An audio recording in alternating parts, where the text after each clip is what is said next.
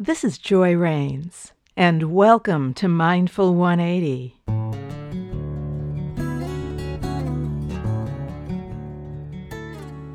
Thank you for joining me in this introductory episode of Mindful 180.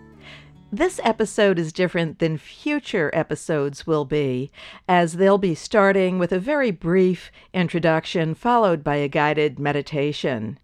But in this episode, I wanted to give you a little bit of background on my journey to mindfulness and meditation. So, in just a moment, you'll hear the preface of my book, Meditation Illuminated Simple Ways to Manage Your Busy Mind. Toward the end of this excerpt, you'll also hear my hope for readers of the book, which is actually the same as my hope for you.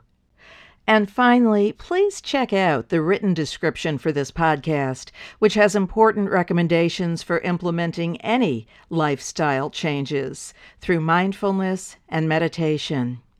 And with that, here's the preface of Meditation Illuminated. I've grappled with anxieties for as long as I remember.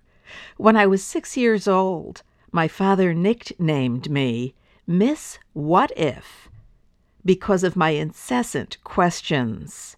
What if I can't swim back to shore?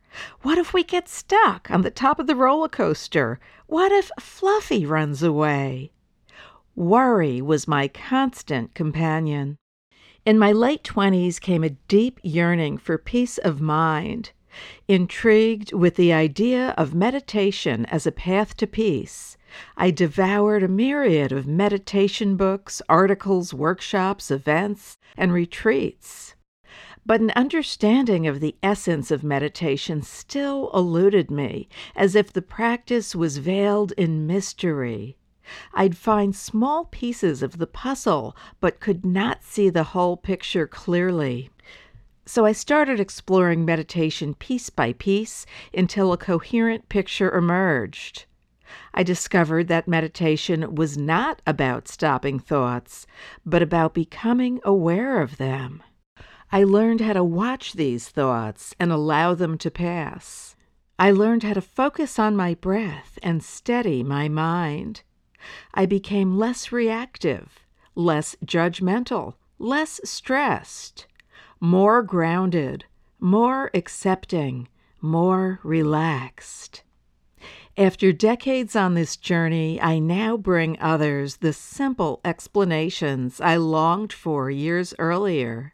My hope is to offer you ideas and practices that can transform your life and help you find clarity, inspiration, and peace on your path.